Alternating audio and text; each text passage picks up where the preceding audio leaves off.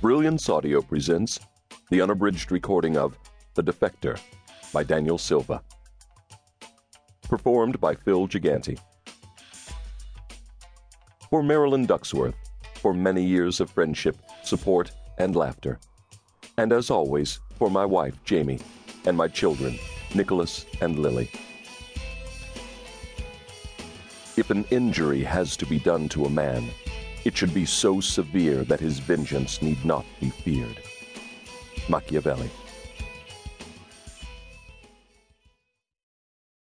Part 1 Opening Moves. Chapter 1 Vladimirskaya Oblast, Russia. Pyotr Lushkov was about to be killed, and for that he was grateful. It was late October, but autumn was already a memory.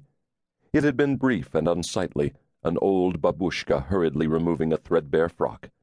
Now this leaden skies, arctic cold, wind blown snow, the opening shot of Russia's winter without end. Pyotr Lushkov, shirtless, barefoot, hands bound behind his back, was scarcely aware of the cold. In fact, at that moment, he would have been hard pressed to recall his name. He believed he was being led by two men through a birch forest, but could not be certain. It made sense they were in a forest. That was the place Russians liked to do their blood work. Kuropatki, Bykivnia, Katyn, Butovo. Always in the forests. Lushkov was about to join a great Russian tradition. Lushkov was about to be granted a death in the trees.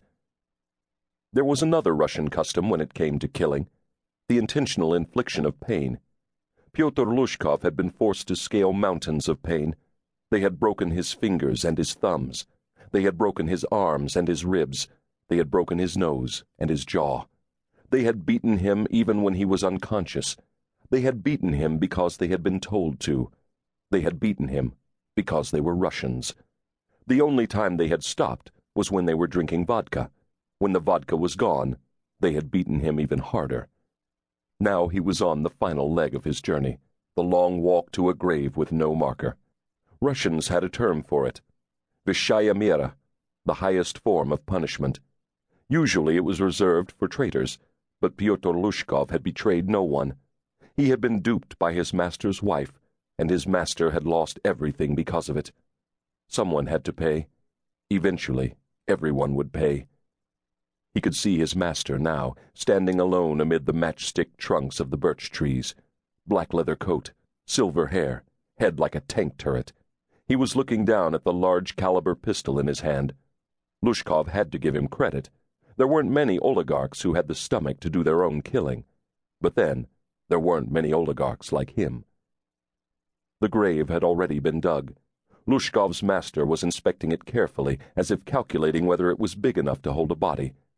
As Lushkov was forced to kneel, he could smell the distinctive cologne, sandalwood and smoke, the smell of power, the smell of the devil. The devil gave him one more blow to the side of his face. Lushkov didn't feel it. Then the devil placed the gun to the back of Lushkov's head and bade him a pleasant evening. Lushkov saw a pink flash of his own blood. Then darkness.